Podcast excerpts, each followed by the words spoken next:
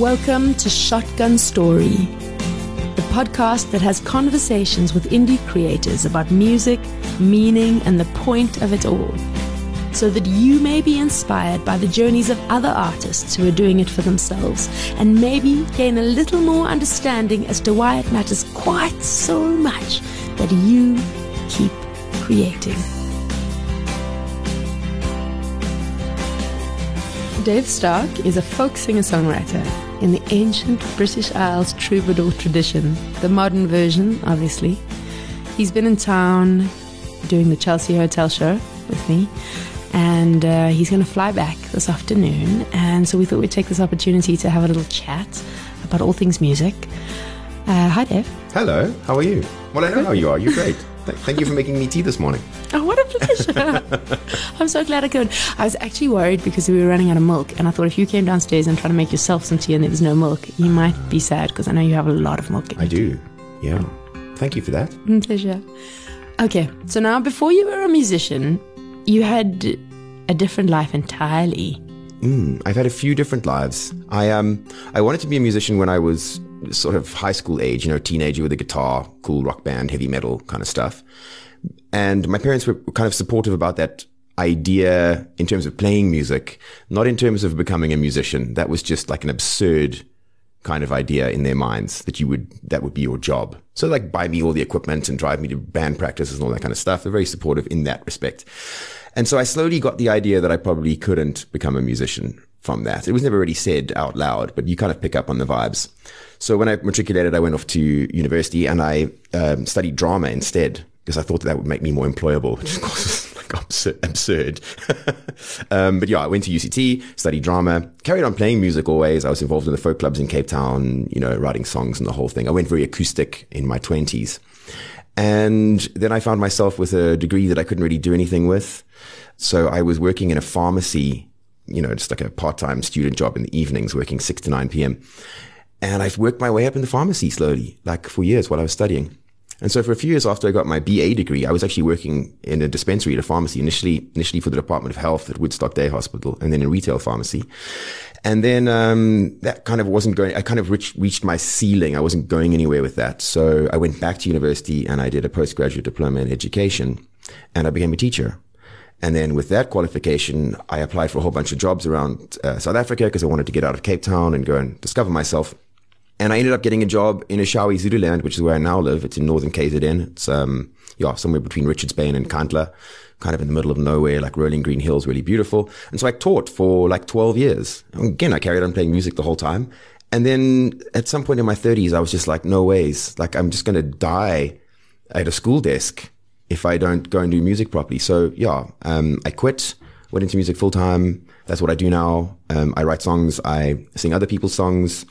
I record things. Um, yeah, I drive around. I sing at weddings. I do all kinds of music related things now, but that's all I do now. It's just music, which is great. It's taken me a long time. I'm 42 years old. So it took a long time from being like, say 16 and wanting to be a musician to being where I am now and actually having become one. Amazing. And that's rare. I think there are a lot of people who want to do that and have to get day jobs. Mm, sure. So now, what are some of the highlights of your musical career so far? Ooh, okay. So, I mean, I'm intensely aware of where I am in my genre and how that plays out, particularly in the South African sphere. So I'm not expecting that I'm going to be like a chart topping you know, radio play guy. So my, my victories might sound small, but they're very important to me. So, um, I've had some music used in television recently, which I'm really happy about. There was a wonderful South African production. Uh, it, was a, it was a series, in fact, called Recipes for Love and Murder, which was, um, based on a book written by a South African author called Sally Andrew.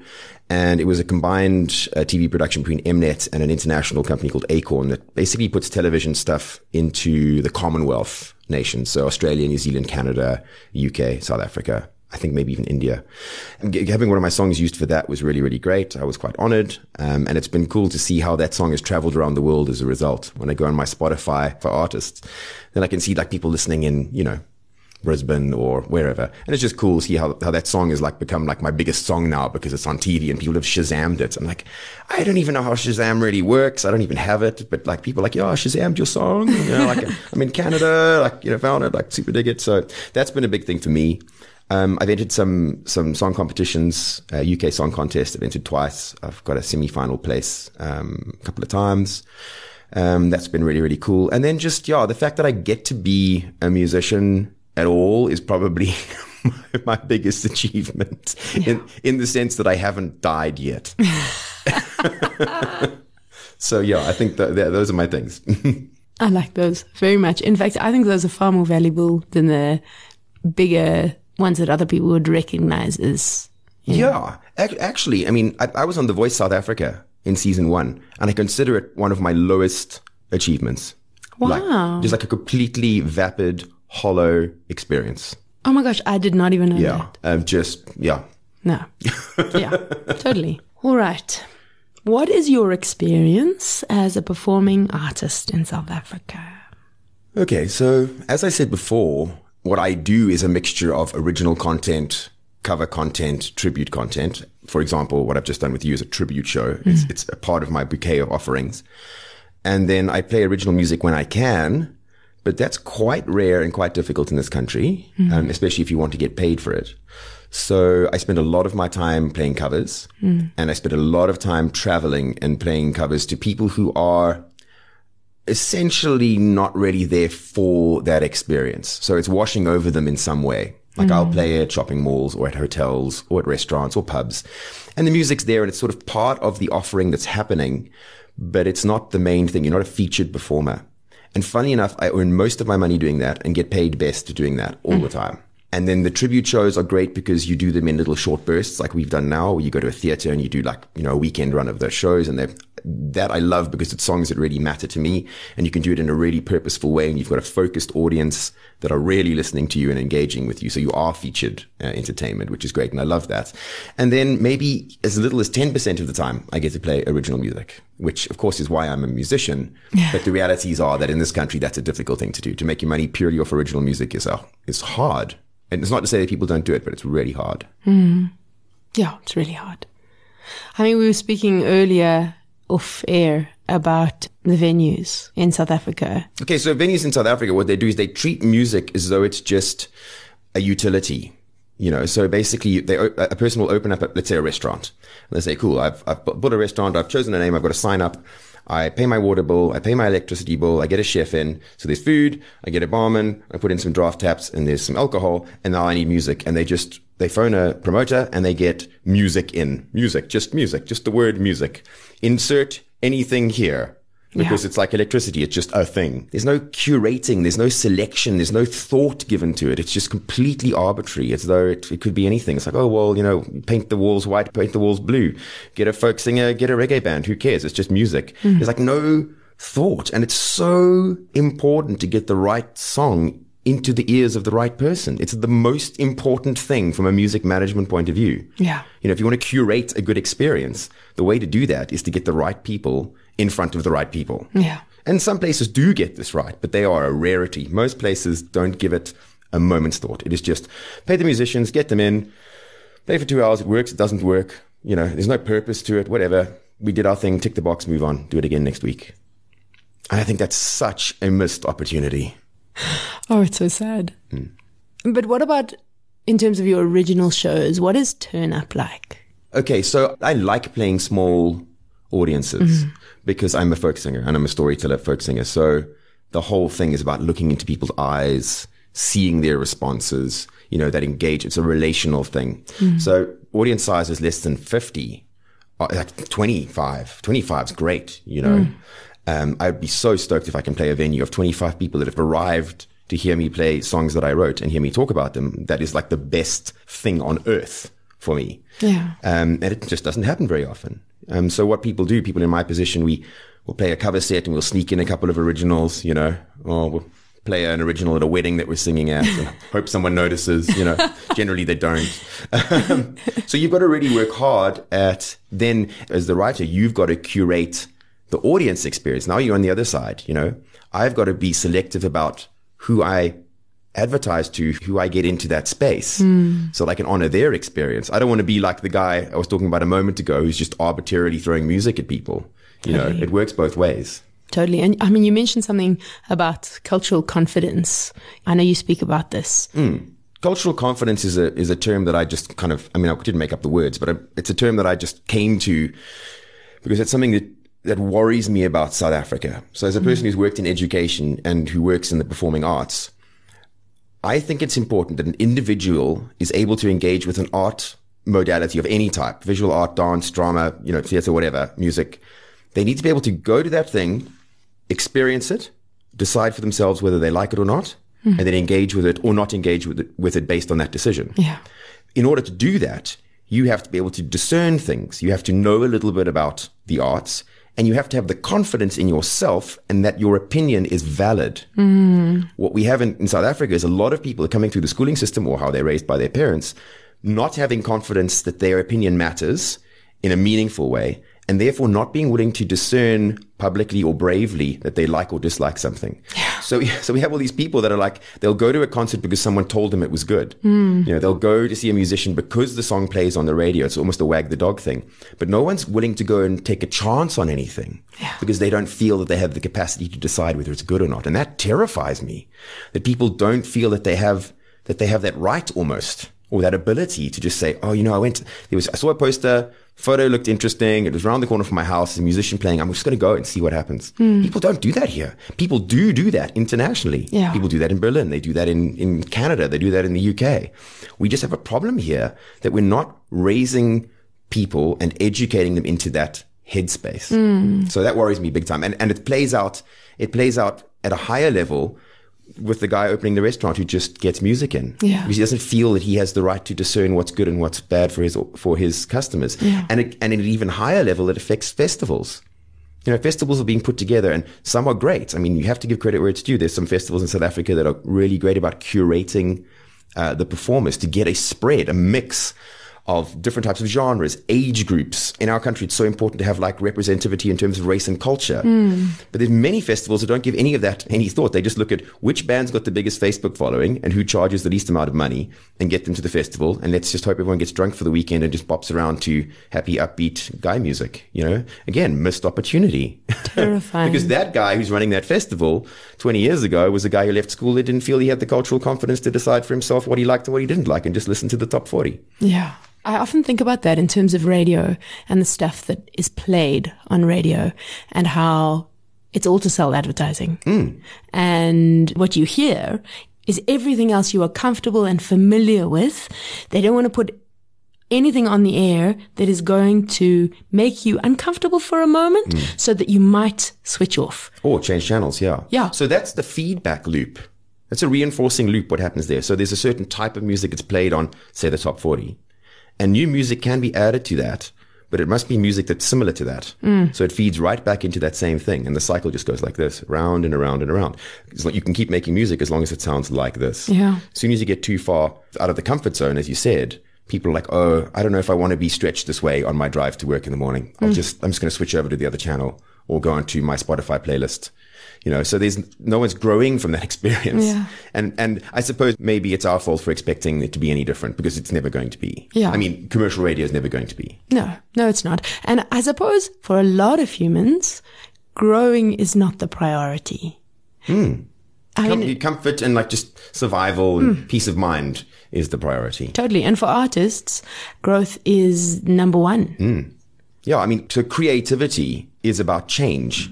It's Yeah. not about sameness. It's never been about sameness. In fact, it, by definition, creativity is about newness. Mm. And newness has to come from change, and change has to come from constantly not being in your comfort zone. Totally. So, yeah, we are at almost cross purposes as artists versus society and mm. how.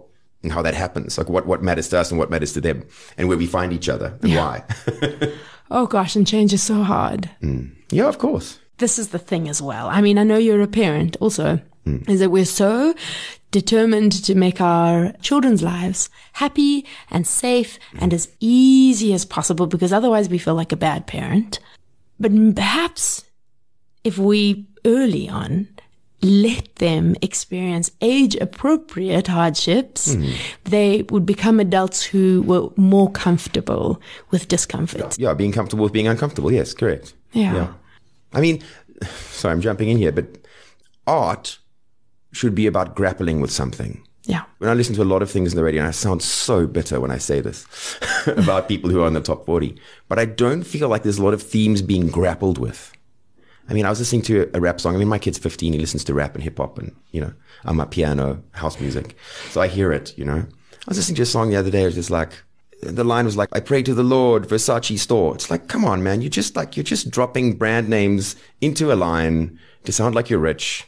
Um, conspicuous consumption. It's like you're not grappling with anything. You've got you're sitting there on the top forty. You've got you've got hundreds of thousands, maybe millions in South Africa of followers, and you're not grappling with anything. You're abandoning your duty as like a public figure, as an artist, to grapple with things. you know, make people think about stuff. Like missed opportunity, man. Because you don't sound old at all. yeah, because that rap music's bad. You know. And I think what's so sad about it is, I think in particularly in South Africa, there's a lot to be grappled with. Can you hmm. imagine the reach that they have, the, Yeah. the young rap artists? Yes. Yeah. So, so there's what's called an integrity gap in a lot of entertainment stuff in South Africa because people are making their public persona and what they talk about, they're making it aspirational. Hmm. So they say things like, Oh, I'm going to shoot to the club and hit some Hennessy, you know, you know, and like, again, it's just dropping brand names. But in reality, that guy's gotten on a taxi, you know, from Soweto and he's taxied into Joburg and he's got into a studio and he's sung his song about Hennessy and Bentleys and success and Mercedes Benz and all the women and the Versace. Mm. And then he's taxied back home. Yeah. There's a complete disconnect between what his reality of his life is Yeah. and what he's singing about. And how much more interesting would it be to hear what your life is like? Yeah. Young guy who's growing up in this South Africa that is so complicated and so fraught. Yeah. Like I would much rather listen to you grapple with something. Oh, speaking of grappling, getting better, being better, growing. How are you personally in the music spectrum growing? I have these big moments of flatline. I sort of do like big change, write an album, record it like passion, furious effort, energy, money thrown at it. And then I plateau for long periods afterwards, like really long periods. And I, I released two albums in like reasonably close succession, I guess, maybe a year and a half, two years apart after like 20 years of nothing. So like in my late 30s, I did two albums. Uh, since then, I've done nothing. I've been in this plateau. So um, at the end of last year, I signed up for a master's degree in music because I felt I needed to be pushed and pulled and stretched and challenged. Yeah. So the title of the degree is actually music in the environment, but it's not really environmentalism. It's not supposed to be for people who are environmentalists, although that's something that interests me. Um, you know, um, I am aware of, and I hope that I'm a responsible citizen in that regard. But it's actually more about looking at the environment as a model Mm. and then importing those models into your life as an artist. And it can be, it doesn't have to be for musicians. This is, this manifestation of this degree is focused towards musicians, but there are some other people that are doing it as visual artists and so on. So we look at ecosystemic theory and how you build an ecosystem that benefits everyone that's in balance, that's in homeostasis. So we talk about things like carrying capacity. So the earth has a carrying capacity for a certain number of human beings. Mm. And if we exceed that, our species will become extinct. You know, the whole thing will collapse. Well, the same applies to any industry or any person in any pursuit, but in music, for example, where I live in my tiny little town, there are enough people to maybe come to one concert a month. And to expect more of those people is completely unreasonable. It's beyond the carrying capacity of that town. Mm. If you live in New York City, you've got a lot more people. There's a lot more opportunity to do shows, but there's also a, a lot of other species, if I can use that word, other artists that are fighting for that carrying capacity. So basically, we look at sustainability studies and ecosystemic theory, and we talk about how you can get the resources that you need for what you're doing from your environment, how you build your environment or change your environment, but also quite importantly, how do you feed that back into that homeostasis, into that ecosystem? Like, what are my audience getting from me? I mean, beyond maybe just the music, which maybe is enough, but what are they getting in terms of that relationship? What is cycling through that whole experience? So it's, I mean, I'm only about 15% through the whole thing. Yeah. So it's early days, but like really, really fascinating. It's a Scottish university. I do it all online. Um, my classmates are from around the world, um, guy in Australia, um, two in Scotland, some in the islands, like in the Outer Hebrides. Um, very, very interesting, different people doing different things, but like all just trying to work out how do you become an artist Yeah. sustainably. That's it. The sustainability is the thing. Yes. So one of the ways that Dave and I initially got in touch was he asked me to perform and maybe chat a little bit at the Songwriters Festival that he was going to do here in South Africa. The South African Songwriters Festival that got canned by a fucking lockdown. Yeah, man. I'm so like, as you say, I can feel like my heart sinking still, you know? that was one, that was one of my big, you know, explosive passion projects that I was mm. talking about a moment ago, you know? I think we'd been through like a year of like COVID already. It was in mm. like the second round, you mm. know? And I was like, you know, musicians in South Africa, people that I care about that are in my position, we need we need a thing. Hmm. Like I need a thing to like look forward to, to be excited about, to like throw my energy at. And so that's when I put it together. That's when I got in touch with you. And we, we phoned a whole bunch of other musicians and we got them all on board and people were flying from Cape Town and people were coming from Joburg and we had guest speakers and we had like a beautiful venue in this old, old like sort of wooden paneled theater in Durban. It was just all so perfect. And then it was all so fucked up. and it just got taken away at the last minute. And I'd gotten corporate sponsorship and, you know, I'd gotten favors from people and made promises to people. And it was so disheartening. And you wrote a song about it. I did. About the disheartening cancellation of that whole thing. Yep, Which is a really, really beautiful, poignant song. Everything is cancelled. Cancelled. Cancelled, cancelled, yeah. Oh. I mean, what was your vision? So I believe, I mean, and as you sort of alluded to in, in your intro, that the singer songwriter is this ancient, almost like class, you know, like there's the warrior class, you know, mm-hmm. and there's the healer class, you know, like it's this ancient role in our cultural heritage that the keeper of stories, the singer of songs, the person who grapples with things on behalf of the community. We're supposed to suffer on behalf of our people Yeah. so we can grapple for them. You know, that's what we do. And I really believe that. I believe it's like singer songwriters are important, that there's this direct line between what you write and what comes out of your mouth. Yeah. There's not this disconnect. Someone's not writing a song for you. Mm. Like this is me. Here we go in my failing, aging voice. Yeah. You know, because that is important, not because of the beauty of the sound necessarily, but like the honesty of it. So I looked around at all the festivals in South Africa, many of which I find very disappointing because they are just about like, hey, let's get drunk and party. And I don't want to knock that as a human pursuit because I love that stuff as well.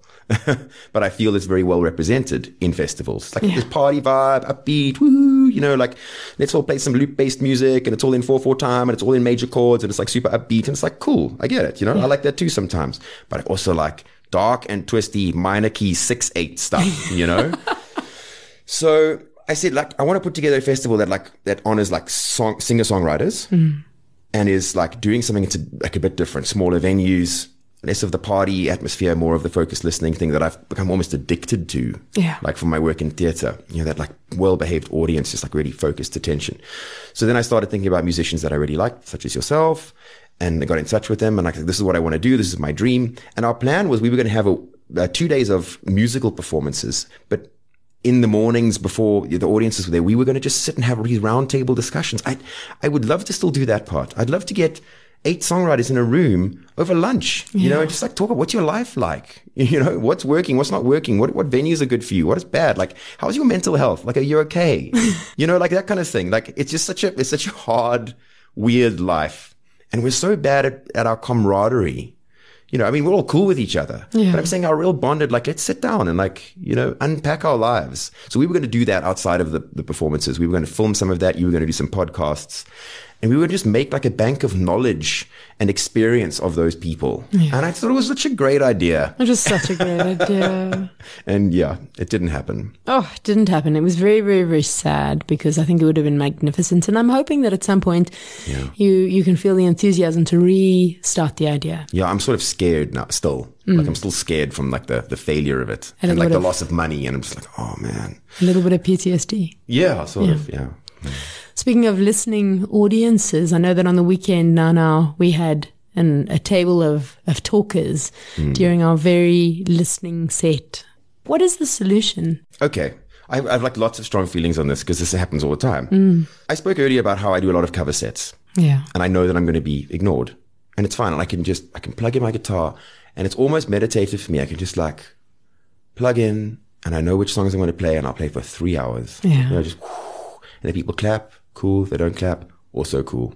But if I'm going to be presented as a featured entertainer, then I do actually have an expectation that I will be listened to. Yeah. And so again, it comes down a little bit to venue ownership and how people curate their, their customer experience.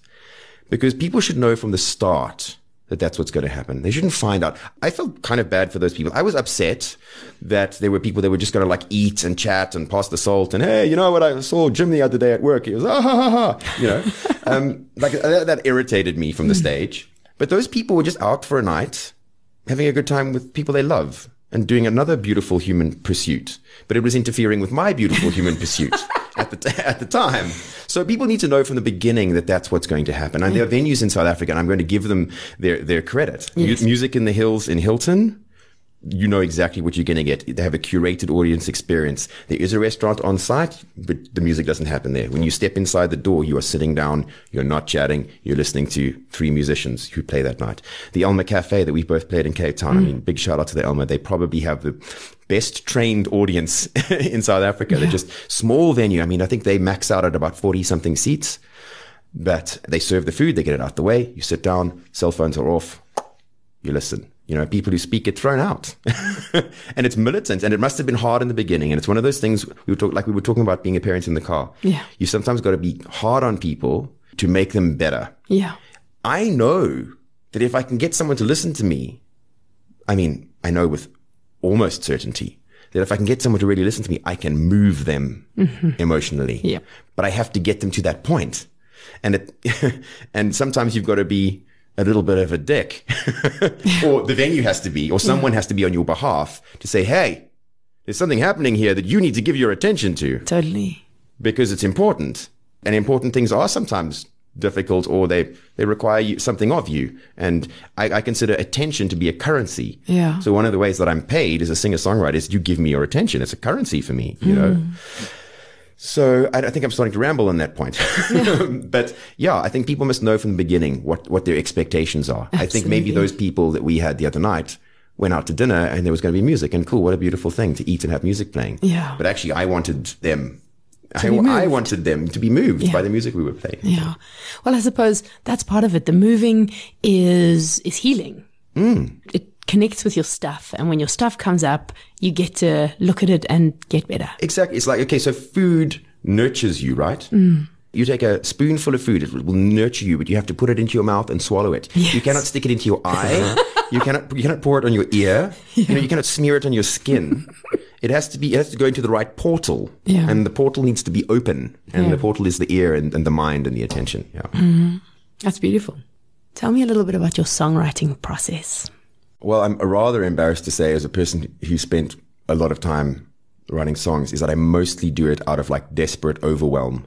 Yes. I, I'm not like a disciplined songwriter. I know people that are, and I'm so impressed by them, but it's not my way. My my way is to sort of live until I bash my head against some sort of experience that I can't deal with, and then write a song about it. Yes. So there's a favorite quote of mine, and I really, because it's a favorite quote of mine, I should probably remember who said it, and, and I don't.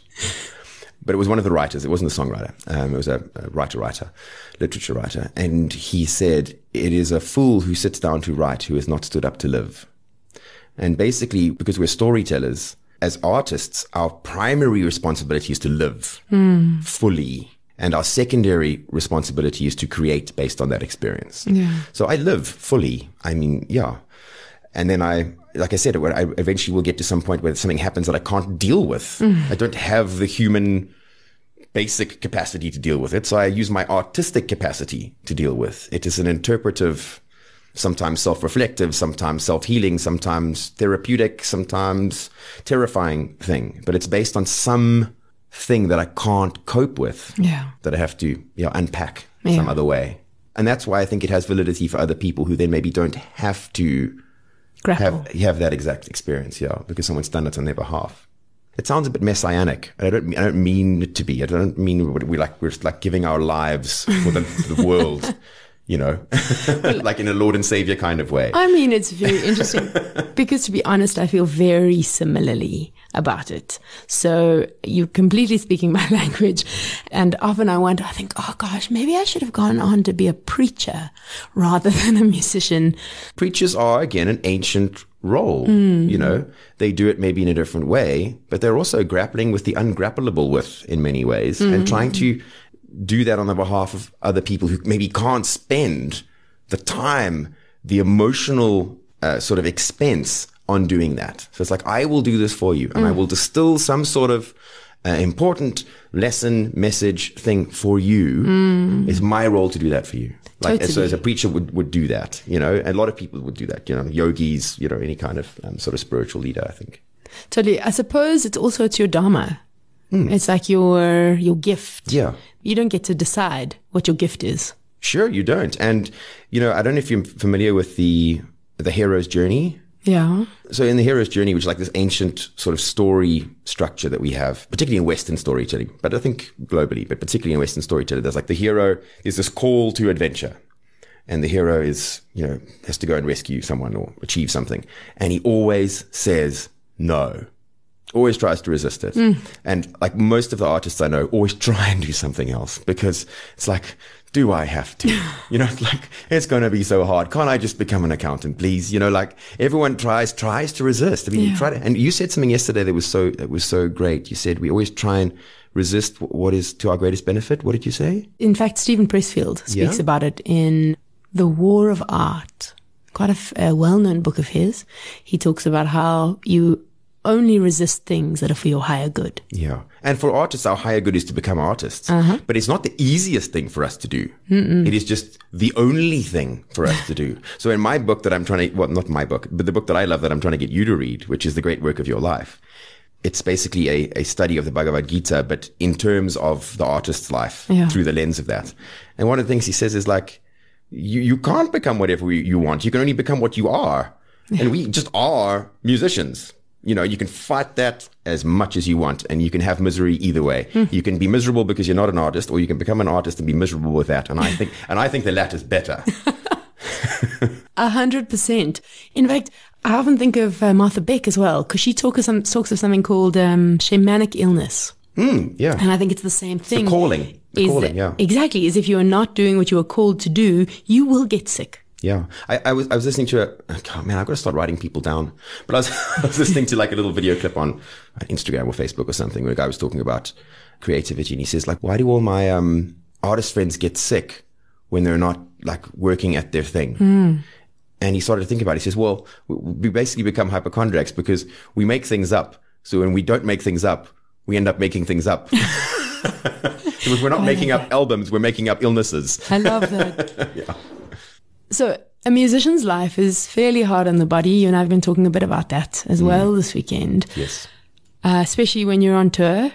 Um, there are late nights and few too many drinks often as you're socializing with people after shows and all of those things. What do you do to stay healthy? I'm really bad at that. It's something that I perennially want to get better at. Like, I mean, I was, when I, even when I was sitting at the airport on Saturday when I was flying down here, I was like, I can't, I can't go on like this. You know, I'm, I'm fortunate that I'm working a lot at the moment. So I'm doing like 16 shows a month, which is a lot. Yeah, it is. Um, but it's, it means it's a lot of takeaway food. It's a lot of late night driving. It's a lot of sleep deprivation. I'm also a, I'm a single parent, not in the, the global sense, but in the primary caregiver sense, I'm a single parent, which means that regardless of what time I get home, I need to be up at quarter past five, you know, tea on, breakfast made, sandwiches, school. So it's a lot of sleep deprivation or interrupted sleep cycle. I mean, I can sometimes go back to sleep, but I don't necessarily. So I'm bad at that. There are things that I can control about that. I can't really control the parenting thing too much. Um, but I can get better about the food thing, but it's going to mean like making food, packing food, storing food. It just requires a better way of living because at the moment, yeah, it's, it's an enormous amount of saturated fats, garage pies, Coca-Cola, you know, driving, driving, driving. Um, it's, yeah. And of course, alcohol is this, just like pervasive part of our, our lives as entertainers. And I know you're so great about it. I mean, you like, you don't really even like to drink when you perform. And I always like to get my buzz on a little bit, you know? Um, and that, and that what your buzz means, what it looks like is very variable depending how you're mm. feeling. It's not you just want, like it's chasing the dragon. You just want one more. I had an interesting conversation with a friend of mine who's now a full-time touring guitarist in a tribute show. His name mm. is Rusty Red. He's uh, mostly based down in Australia. He's working for a company that does tribute shows for like Queen and the Eagles, like big, but like big theatrical productions with lights and costume and the whole thing.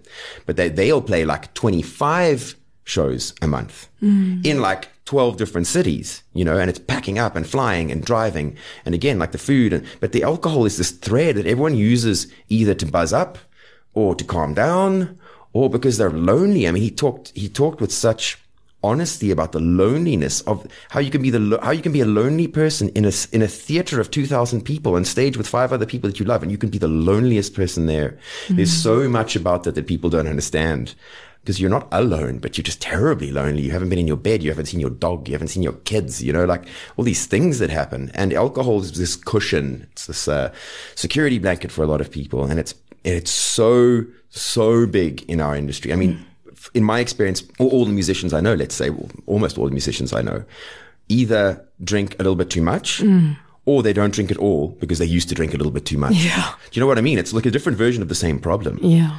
It's it's so so big and uh, I, I wish I could be better about that. It's something I want to work on as well. Just like why isn't the music enough? Like why isn't the fact that we get to get on stage and do that? Why isn't that enough? Like just in terms of the chemicals and the the endorphins and the adrenaline. Like why aren't those chemicals enough anymore? Or were they ever enough? Why why weren't they ever enough? I I don't know, but uh, it is for some people. There are there are musicians that give up entirely. They give up everything. They become like real straight edge, you know, they go vegan and they do all that kind of stuff. Yeah.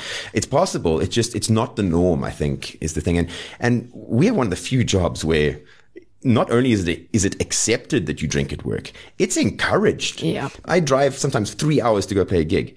Play my last chord, put my guitar down, and someone arrives with a tray of drinks for me. Yeah. I'm going to drive three hours home, but it's like the presumption is I'm a musician. I'm going to want to party with whoever buys me a drink, or like, hey man, you musos, let's buy you a drink, brew. Yeah. It's like actually I've drunk water the entire evening. I'm going to do a three hour car trip home, get home one in the morning, go sleep and wake up and sort out my kid. Yeah. And it's not, it's not like I said, it's well intentioned, but it's very presumptuous. Yeah. You just send someone a drink. No one says like, what would you like? And I get you a Coke or a water or something. It's like, no, have a pint of my favorite beer or have this tequila. It's like, what? okay. Oh, that's wonderful. Two last questions. Advice for anyone who wants to do this. do it regardless of the consequences. Um, I think is the first one. It's hard for me to say I would do it differently, like whether I would just become a musician at age 20, because I learned an enormous amount by not being a musician that I bring to my musicianship. Yes. So having worked in like very professionalized environments, like firstly in pharmacy and then in education and then in educational management, I bring a sort of level of punctuality, clear communication, financial management, all those skills that I learned all those years. I bring that into my musical life. Yeah. And they're very valuable. And they're things that I think people who just become musicians straight out of high school maybe don't get, or they learn it a much harder way later on, or they deal with the consequences of never, never learning it. So I would say, as much as I'm saying do it, um, that doesn't mean you have it has to be the first thing that you do, and it doesn't mean that if you don't do it immediately that you can never do it. I mean, I became a full time musician in my 30s, so absolutely do it. My other thing is about sort of this life. it it is it's so it's so thankless often that you have to know that you don't do it for anyone else. Really, you do it absolutely for everyone else, but you might never get that affirmation. Yeah. So it's a, it's a sacrifice that you might never get appreciated for. It's yeah, but it's it's important to do it anyway. It's important to do it for you because it is who you are. It's I, I guess I mean getting back to like religious theme. It's like being called to the priesthood. You know, mm. it's you're gonna feel it somewhere in the pit of your stomach. You'll be sitting there and like, yeah, I want to do this thing, but you can't say it out loud. You can't manifest it. You don't want to disappoint your parents. you don't want to be, you don't want to be broken, never have a car. You know, there's all these things that are going to play into your mind. But yeah, what was that other quote we said yesterday? It's like, it's a, it's a hard way to make a living, but it's a great way to make a life. Yes. Like living as an art, as an artist is wildly complicated and messed up, but it's a pretty, pretty cool life. Oh, it's magical. well, that's what we were saying actually yesterday is that at our, our audience yesterday was this collection of magnificent, magical human Yeah, beings. Yeah, they were like unicorns. You Yeah. know, they were just like like a different different species of just like wonderful people, like so wonderful. Yeah. So yes, you do get affirmations, but you don't get the kind of affirmations that you expect. You don't. People don't applaud you. They don't recognize you when you walk into a room. I mean, they do if you're super famous, but most most singer songwriters around the world, I mean, which is my sort of sphere, are like unknown. You know, like mm-hmm. they're people might recognize their songs. The song gets used on TV, or maybe they play on the radio, or you have this cult following. But you're not going to be famous necessarily. But that's not that's not why you do it. If you're doing it for that reason, that then you're chasing the dragon, and you're never going to get there. Like complete waste of time. Do it because that's how you want to spend your time. Because you can't do anything else. Because if you did anything else, your body would get make you sick. Yeah. That's it. You know. So do it definitely on your own terms when you're ready. I love that. Okay, so I know you, have, you haven't been in a car for a little bit. When you were in your car, what was playing on your playlist?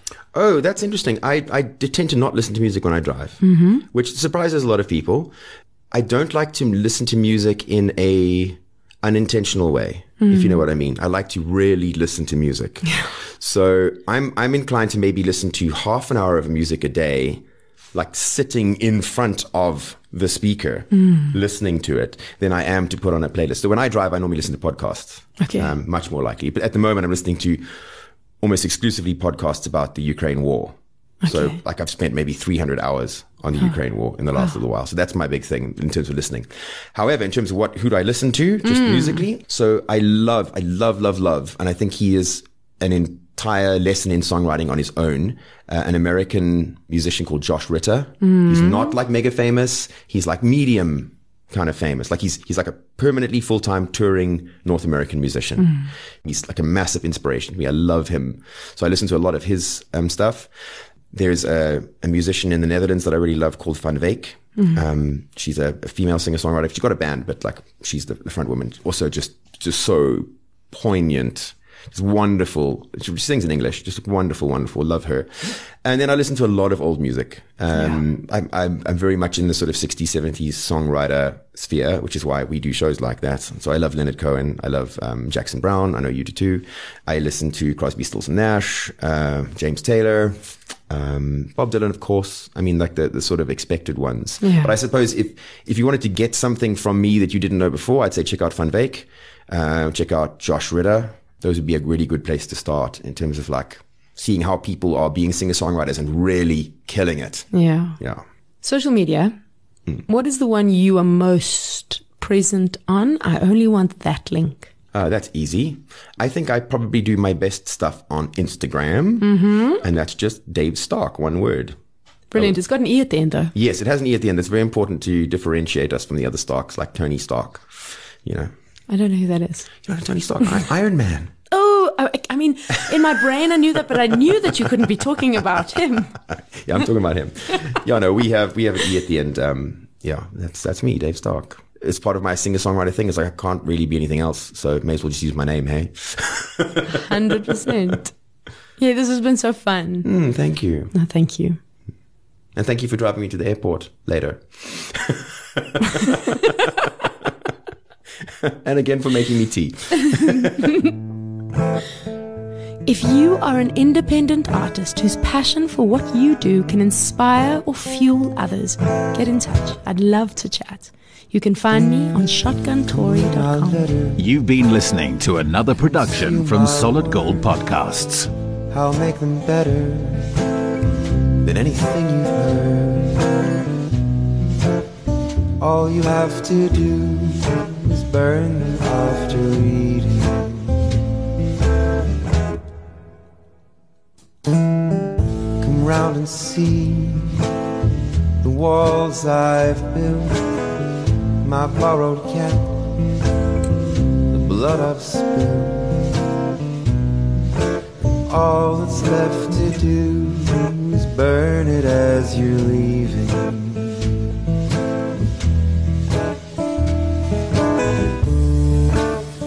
The shifting boundaries getting loose.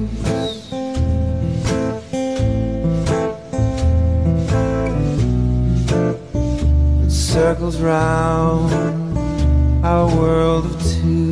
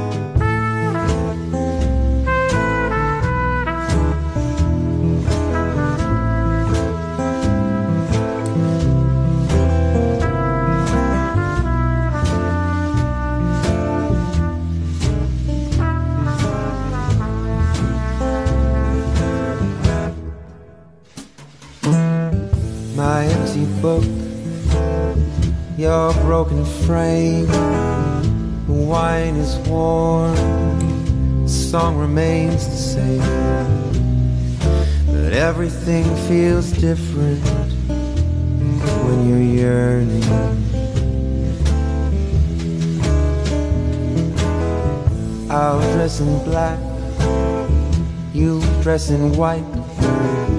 You'll be the day, and I'll be the night. We'll be side by side in the gentle light of morning.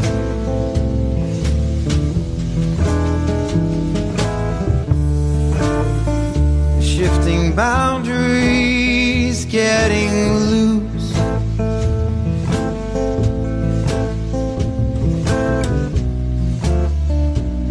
circles round our world of two.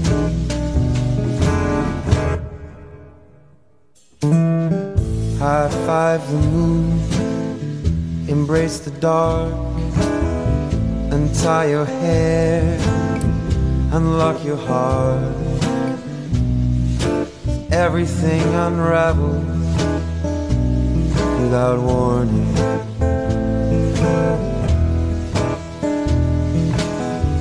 Come read my letters, consume my words.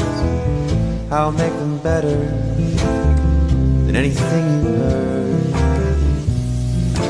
All you have to do is burn them after reading. Burn them after reading. Burn them after reading.